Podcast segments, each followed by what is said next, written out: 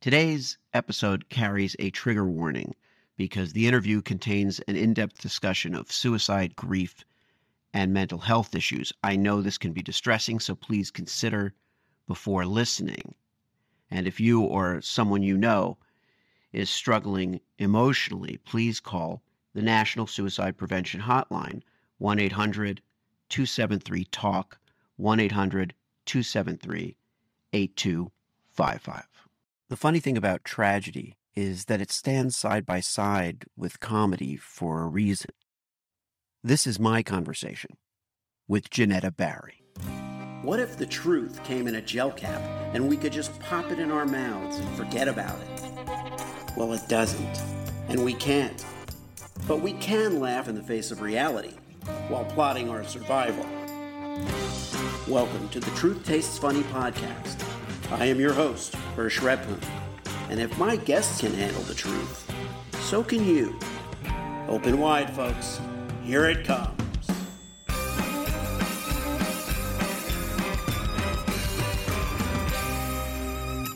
When we say the truth tastes funny, sometimes we interpret it as strange, weird, or quite honestly, not the truth that we would like to hear or deal with.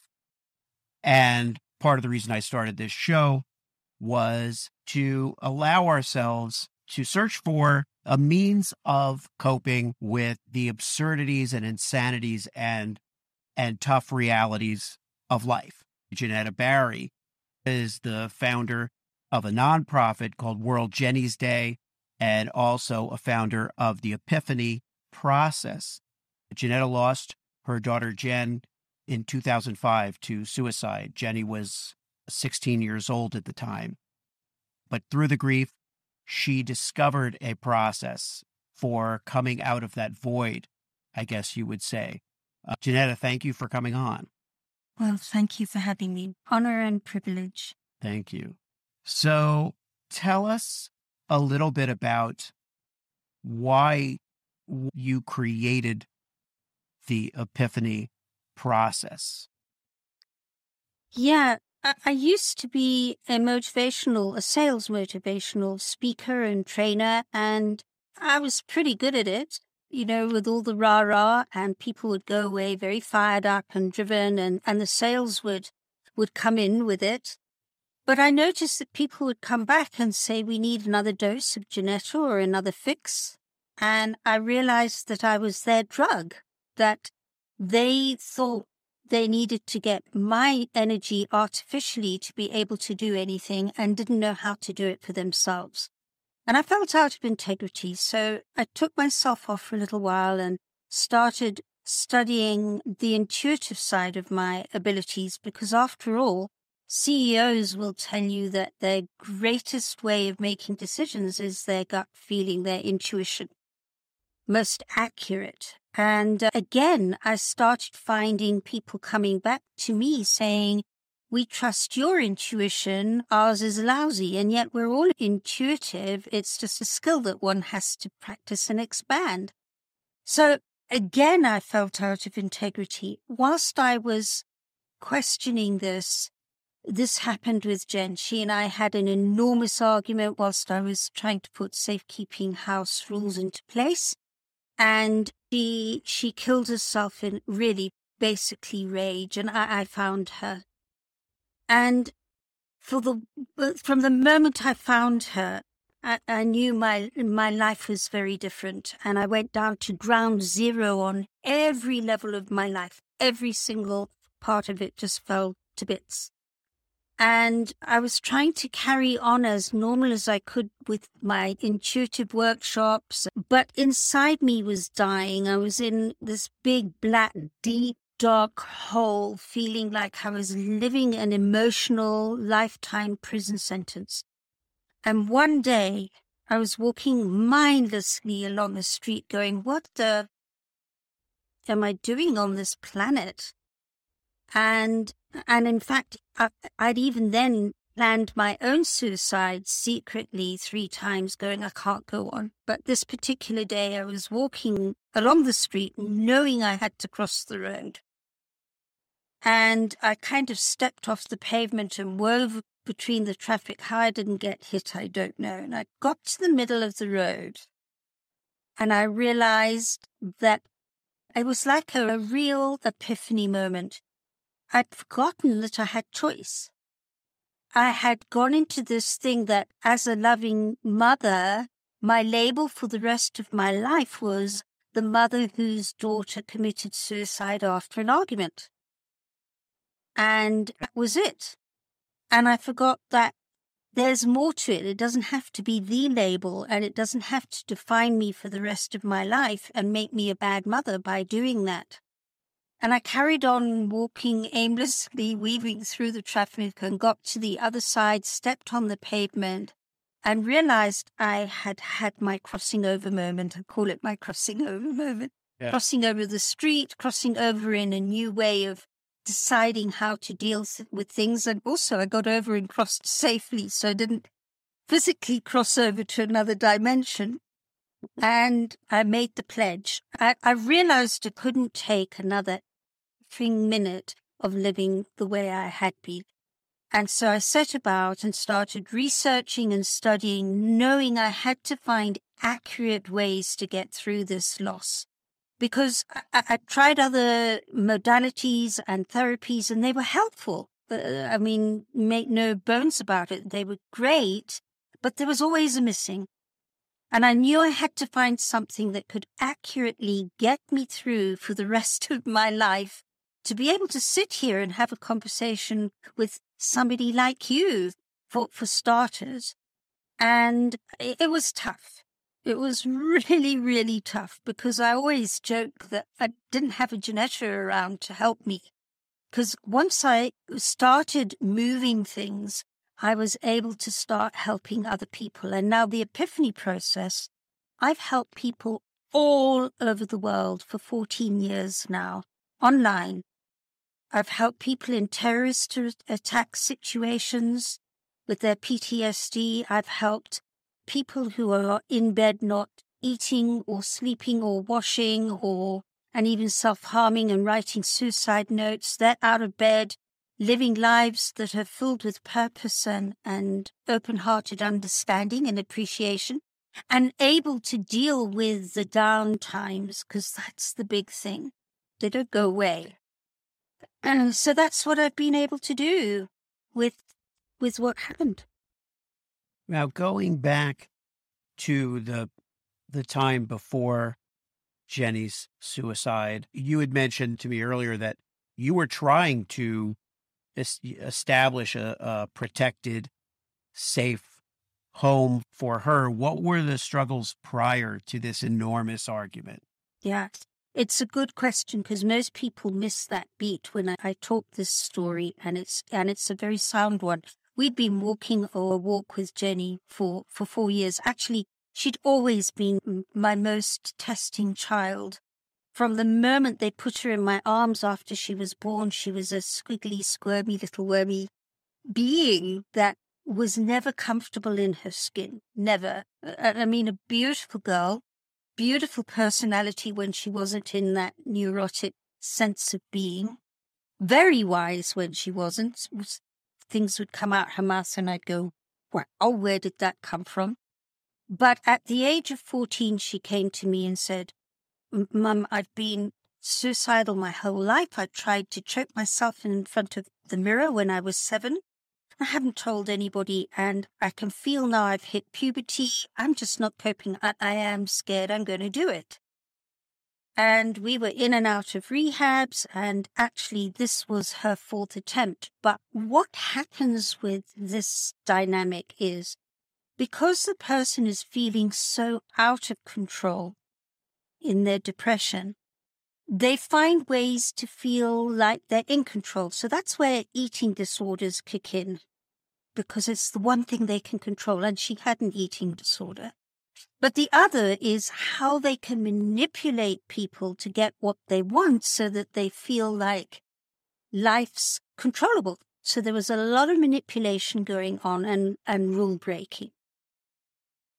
Sometimes parents will get together around an incident and try to gauge whether it's a manipulation that's happening with the drama, whether the ideation is something that they would seriously do or they're vocalizing it. And by vocalizing it, they're either manipulating the situation or they're getting something out that they would otherwise be keeping secret, which would be far more dangerous. You know, we're always trying to make sense of the signals that our children give. And you were saying something that sounded to me like it's possible that we're getting both. We're getting manipulated and we're facing possibly a very serious situation. Absolutely. Um, I, I think the big thing is that what I've seen now in working with kids that are the age Jenny was at that time is that they're, they're lacking coping skills and they're lacking the ability to take extreme overthinking and extreme over emotionalizing and bring them into manageability. So what happens is when you're roller coastering between overthinking and feeling over emotional, you're out of control. You feel powerless. And the internal conversations are, this is literally the type of conversations when I start working with these kids is you're a loser. You're boring. You know, you're worthless. And so with that internal conversation going on, the only way they can express themselves in that anguish is to either burst out, hit out, or act out to feel as though they're okay and in control. So it's about being able to change those, uh, well, not even change, but give the skills for that person to bring those conversations and that internal viewpoint of themselves into a new way of looking at themselves so that they see whatever it is they're judging in themselves has value. And yeah. when they start getting the value of what they think is worthless, they get it. They sit there going, I'm okay. I'm all right. I'm cool. One thing that adults and children are equally adept at is putting on a front of stability and control and and mental health that we're so convinced that revealing that that issue will be devastating that the thing we hear most often when something tragic like this happens is that they were happy, they had everything, they were doing, you know, it's obviously not always a situation where there had been a, a, tremendous amount of acting out, but something was going on and and then we failed to see it. And we see this in adults too. Oh, they were so happy, they were so giving, they were doing this. I thought they I thought they were doing fine. And that's terrifying to us because we're as human beings, we're used to, to recognizing signs. That's how we operate society operates that way. We see a sign and we read it, and that's, but something else is happening here. Yeah, and actually, what you've pointed out there is is is another thing is that people think that people typically show their deep depression and suicidal ideation in a specific way, and it comes in many guises and forms. It can be where you can really see the person is they're not getting out of bed and they're not eating and they're not doing anything. That's a very typical one. But Jenny, uh, when when I took when Jenny came to me at fourteen, I took her to the family doctor, and the and the doctor said, "So what's the problem today?" And Jenny said, "I'm suicidal." And she went, "No, Jenny, you're just feeling down. You're such a happy child. You've always got a smile on your face." And she just wouldn't listen. And Jenny had to say, please listen to me. I want to kill myself. And fortunately, she, she said that because I think other kids just don't know how to express that even. So it, yeah. it comes out in in many many many ways, but the the big thing is when that child can identify that they're needing they're needing help and they ask for help. That's the big one. It's when the ones that you don't know. That's a challenge. And now we're looking at everything. I use the word suspiciously. I don't know why, but uh, we look everywhere for signs now because we're experiencing what I would call a global mental health crisis. That's nothing that we don't already know, but but we're aware that that's another reason for for this program is that we're all we're all in a similar catastrophe in the sense that we are all traumatized at the same time, which the same which is yes, Yeah. and we're and we've either experienced loss or we're looking at loss and and what we use that word that everyone always uses unimaginable unimaginable tragedy because we cannot imagine how we would cope with it. And at the same time we're constantly in fear of it. If you're a parent and you're worried about a child's mental health or if you're an adult and you're worried about a, a family member's mental health there there isn't anyone i can't imagine who doesn't either have issues themselves that's another thing that i want to talk about is what you went through. But as far as where you got about nine months after jenny's passing where you started to to recognize that that black hole was not infinite right? What what happened at that moment I just knew that that that I thought I had no choice, but I did have choice. But also at the same time, I had I realized that I had no choice to carry on. I, in other words, I didn't want that choice to carry on living the way I had. You know, people people put you under a lot of pressure, and um, a lot of things happen, and it and it can blindside you.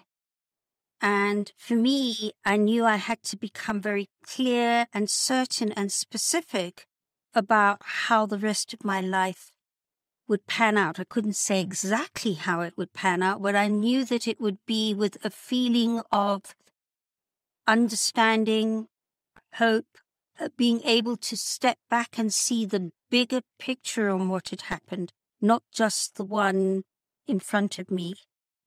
Uh, and I knew that I had to find that. with your memory of jenny and now the legacy of jenny how do you how do you frame the entire picture You know, it was a timeline. We released Jenny's, because I'm actually from Africa. I always joke and say I'm a Maasai in disguise because I'm all of five foot and very, very pale. And most Maasai are very tall and quite dark. But uh, we, we are from Africa, and my son and I were releasing Jenny's ashes over the reed at, at uh, south of Mombasa, and I stood there and went, something meaningful has to come out of this senseless loss, something. And I knew it wasn't going to be add water and stir stuff. And the very first thing that I started questioning was science says that energy cannot be created or destroyed. It it completes itself in that version, that particular version, and then reforms into a new version of itself. So if that's the case, where's my daughter? Where, where's her energy? Where, where's that energy gone? And what's it vibrating and resonating at? And I started chronicling over four years what that was about. And uh, then in, in, the fifth year, I I published Full Circle Rainbow, which is a very thin book because I couldn't make up the stuff to put in there. I could only put in things when I knew without a doubt that there there was something there. And one of the things, by way of example, to not go too off track, was the unbelievable revelation after a lucid dream where I realized the numbers seven and nine are so closely connected to Jenny, her birth date and year, and her death date and year, and both those dates all added up come to sevens and nines. For starters, we won't go on all the other parts of seven and nines to Jen. So it was things like that. And often when something significant is about to happen and I'm not quite sure, seven and nine start coming up within what we're working with. And, and I know it's a form of communication that shows there's no separation. We're all interconnected. So full circle rainbow, I thought, well, that's it. That that'll help me for the rest of the, my life. But it, I could feel it wasn't, and I'd already started working with my process. And then I thought, okay, well, the process is helpful, and I'm helping people, and I've given it a name, and it, it's it's doing amazing things. And then four years ago, I grew up in the theatre, and I I had the most wonderful opportunity also through an incredible set of happenings that showed it should happen and, and led it to happen.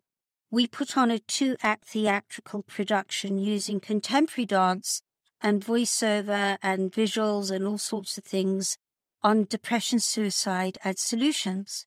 And we used excerpts from Jenny's diary and a few of my writings and all sorts of things. And it was, it was really well received from people who didn't understand what it felt to be suicidal from the people who did, who went, ah, long last we're being understood. And overall, what it's like to be the carer of the person who's feeling compromised, because that's the other side that gets forgotten. The carers take a lot of flack and yeah. and then the solutions. And then it got it got invited to be performed in Europe and we're wanting to franchise it worldwide as another charity. And then last of all on this whole timeline Jenny died on the 10th of October which is World Mental Health Day and so we now have World Jenny's Day using theatre and the arts to start new conversations that are very soft. When you use theatre and the arts, it takes a contentious subject and softens it and gets everybody to relax and express and feel natural. And we're now going into the third World Jenny's Day this year using theatre and the arts. Well, that's something that I feel very close to the notion of transmuting something into art so that people can be both more intimate with it and less immediately affected by the weight of it. You know, we talked a little bit about humor, and what I do is I equate humor and humanity in the same vein that humor is meant to heal and alleviate and break barriers and break fear. Humor's like a like a like a heavy rock that breaks fear. But when it if you imagine fear as some kind of horrible monster and this big enormous rock falls on this monster and the monster's eyes roll around, that's funny to us. Like I could see possibly a, a stage show that you mentioned that some of the perspectives are forgotten. The perspective of the parent, the perspective of the person who takes their life, we often will never understand. We feel we're at a loss. If there's a higher power, if there's a God, if there's a creator or a mother of the universe, and we wonder how could terrible things happen. But we don't think about the perspective of that being. We just take it for granted that it's either some non existent figment of our imagination or it's some evil jerk that that is doing these things. But theater would allow us to explore these things with with humor um, in the right place because humor is also a way for us to laugh at something. We'll do it involuntarily. Someone slips on a banana peel and we and we and we laugh involuntarily because we're releasing the the fear or the pain. Do you think that in the case of something like suicide that there's an avenue or a room for theatrical exploration of this in a way that that demystifies it somewhat. Absolutely. In actual fact obviously the con- a lot of the content of that show was quite emotional in an uplifting way but I realized, you know, rather like Shakespeare realized he needed the clowns or the jesters to come in and there needed to be humor in between scenes. I realized that we needed it in that production by way of example, but still giving over the the message that is really very impactful and important and serious. And interestingly enough, the, the piece that I chose for that was about the carers and the family having to keep quiet because one of the things Jenny did was she she silenced us all and said, "You're not allowed to tell anybody that I'm going through this." And so I wasn't even allowed to talk to my best friend in case it triggered her to to commit suicide. And that's a very lonely place, and also it leads to that that manipulation of what you can and can't do uh, as a family. So we we we put in a, a, a piece, a, com, a comic piece, using the song "Sunshine and Lollipops," and it just was perfect because it brought everything up a beat had people laughing at how everybody was running around double time like in a 1920s movie after after yeah. this this person that's just sort of not doing anything and they'd move her and it was that sort of thing but it got the message over so absolutely yes well that's interesting and affirming you know to hear because i think that um what you're describing in some of these situations is a hostage situation. The fear that somebody might do this once it is known or expressed is a weapon for them and an inhibitor for the person who hears it. And, you know, maybe through theater, through music, through humor, and we see this in songs and we see it, you know, we see it in other in other art forms that we can start to think about things instead of reacting to them, can start having a thought process go on.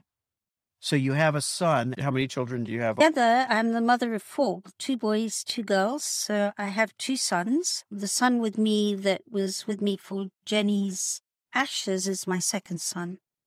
And I have a younger daughter, Jenny's Jenny's younger sister, and a, and an older brother, Neil as well. So yeah, four, and they're all in their.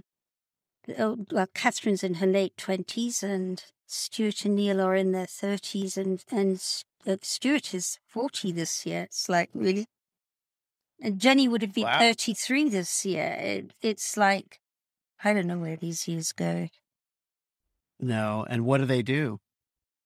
Stuart is actually a, a systems architect uh, with an ad agency, and so they they he's all the IT side of all the ads and amazing heads it up. Neil is in the African bush. He was in Botswana in the Okavango Delta. He's now almost into the Mozambique border in South Africa and looks after guests and has a lot to do with wildlife and the ecology.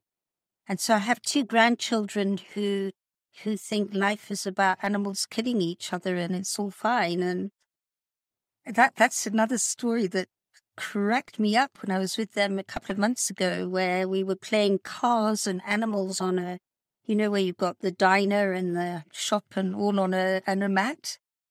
And I had yeah. I chose an elephant, and I, I I was the elephant driving the car to the shops. And what what do you eat? Oh, you eat grass, but I'm a lion, so I need to eat meat. But I've got to kill the kill for the meat. Right, I've got my meat. so well, it's the circle of life. Yeah, they're they're just acknowledging what happens in nature. Exactly, and uh, I think the reason why I brought it up and shared it with you is that if if I go away with nothing else, my parting words with this is that I do believe as human beings, we've become fearful of death. And death must be avoided at all costs. We must only die at a certain age. Yet 70 years ago, people dying in their 70s were old. Now that's young. So does that mean that the people 70 years ago who died at 70 died too young when everybody then said they were old? Or, or when's the right time to die?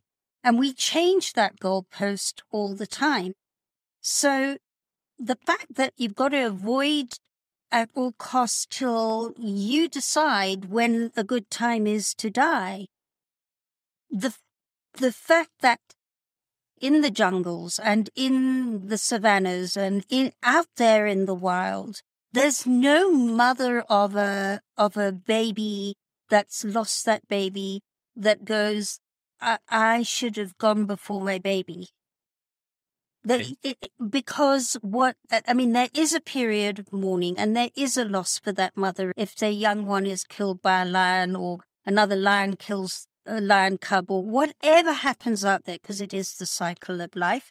We've forgotten we're part of that cycle of life. So when people say no mother should bury their child, or they were too young, or really, you know, it's it's all part of life and death. And we've forgotten that being born, living, and dying is all part of a beautiful whole happening. whilst we continue to keep death out of it, it's very attractive to find out why it's not permissible. And does that yeah. make sense?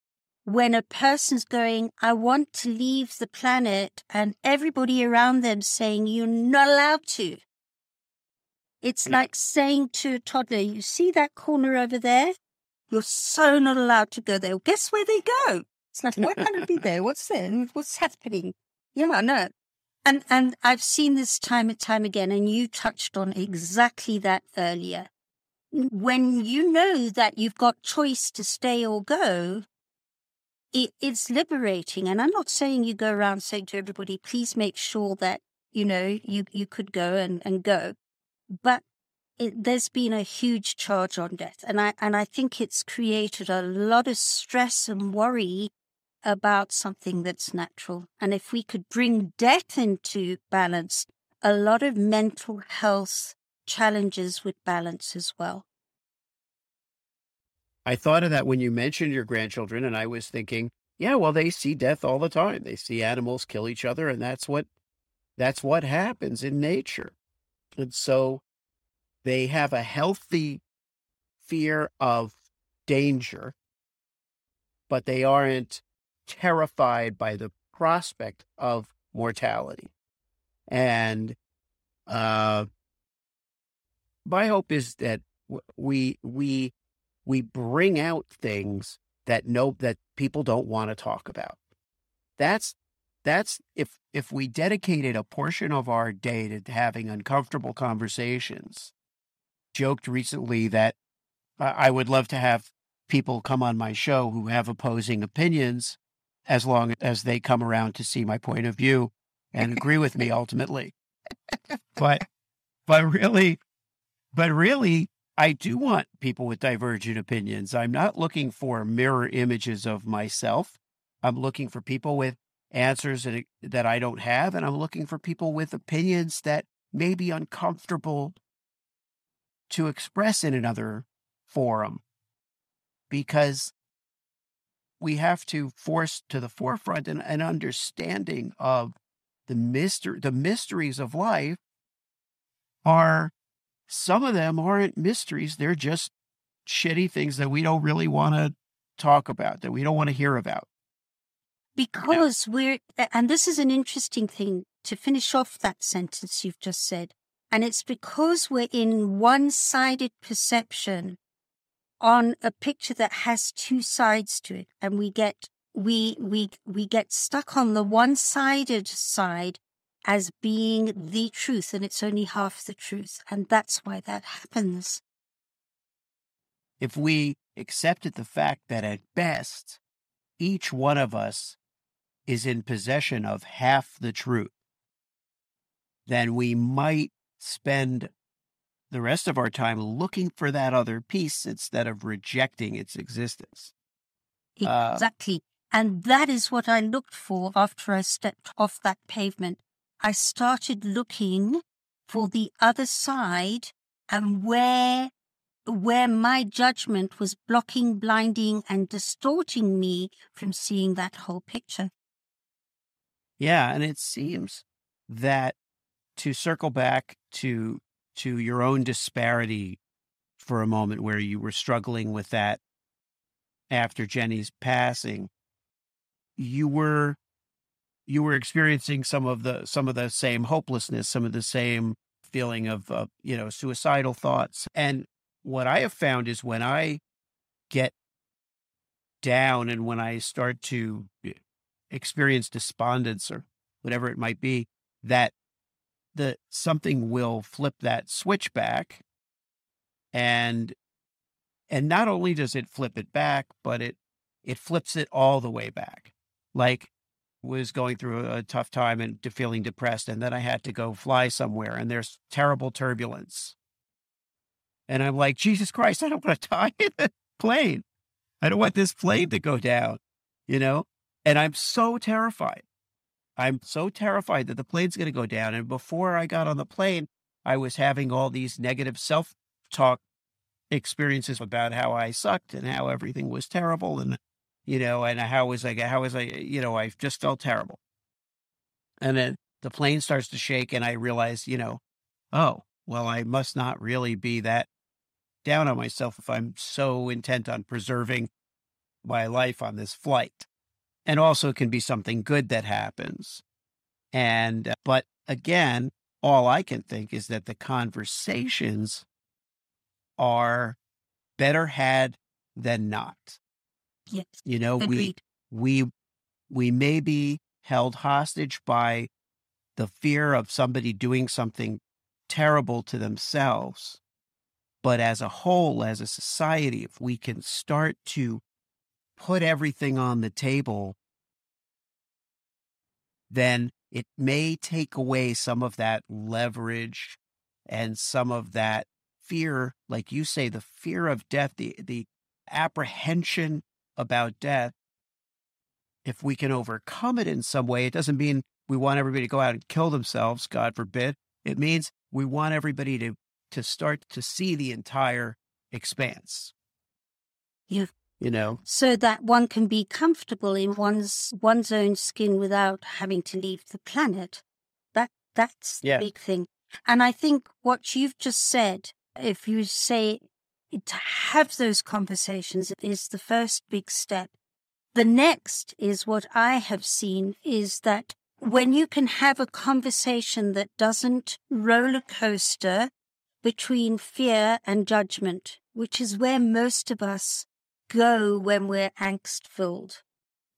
Definitely, if I had the skills back then that I have now to converse and communicate, I listen differently now and I respond differently from an inner place where my wisdom is. Whereas before, I was too distracted roller coastering between all my thoughts and emotions that I couldn't access that inner wisdom. So when you can start new conversations that don't come from knee jerk reactions, that come from the truth and the light. So you can authentically speak your truth and the person can hear and feel that you're not saying it to hurt. You're not saying it to destroy. You're not saying it out of fear. You're not saying it because you're judging. You're saying it because it's your truth. And they're in a place where they're not in knee jerk reaction from past whatever it is that's got them to respond out of that place of centered inner wisdom.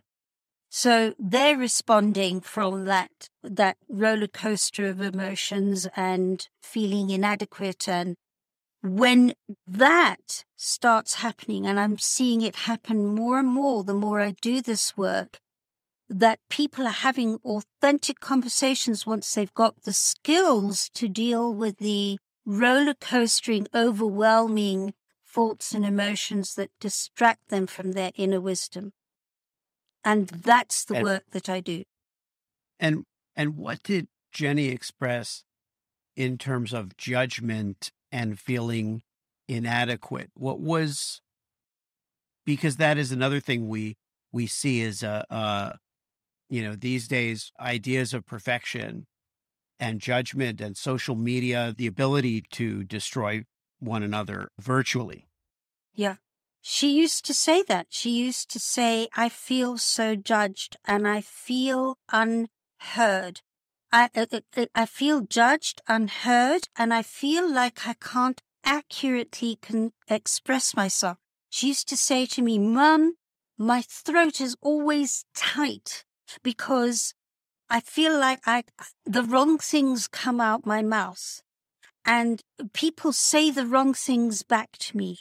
Those, those were the things that used to bother her the most was she could not accurately express herself without fear of judgment and retribution and loss. And, and that's, you... it was her constant conversation. I, I can't talk. Nobody understands me and I can't express myself accurately. And how accurate do you think that assessment was?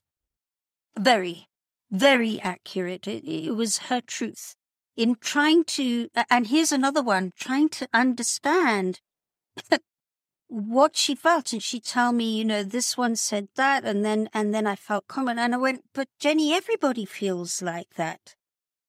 We all feel like somebody's judging us and it's not fair and and she went but mum i'm not everybody. Right.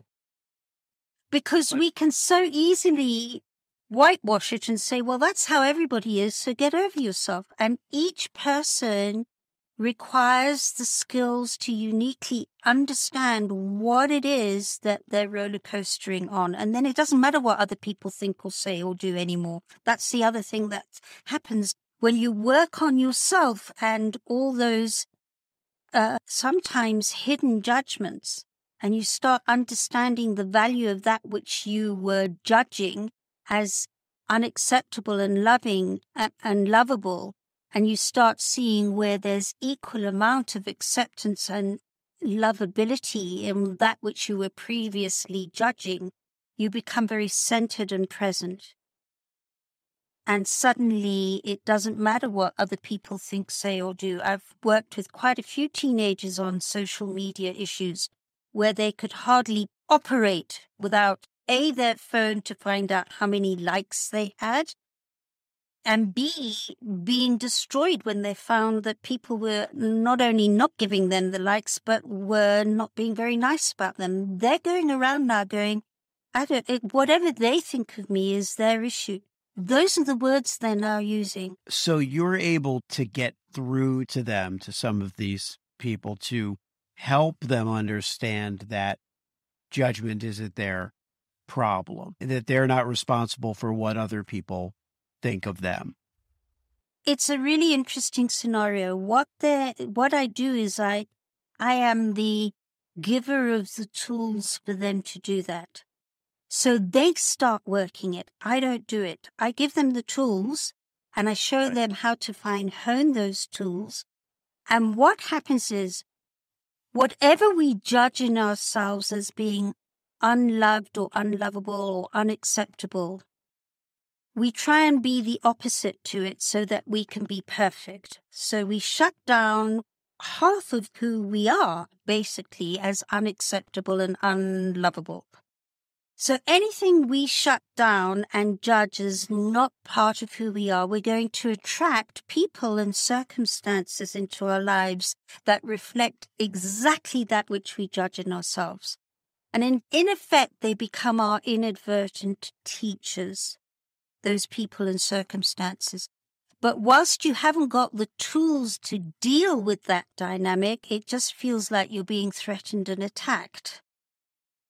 When you've got the tools and you start seeing that they are a reflection of yourself and that it's working on yourself on that which you judge and you start loving that which you previously judged, when you're in a place of self appreciation, it doesn't matter what other people think because your heart's open and you're understanding, oh, okay, that bigger picture. Oh, they reacted like that because that's what's happening at home. It has nothing to do with me. This, they, you can see, they can see that bigger picture instead of it being all about them. It's complex, though, right?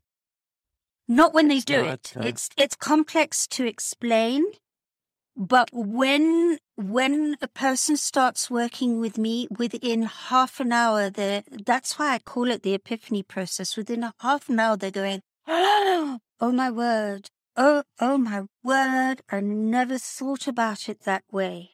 Never ever." Even when I ask the questions, they go, "I've never been asked a question like that before." and it gets the unconscious consciousness to awaken to where the truth is and Well, blows them it's like you like you had have said that depression was your savior.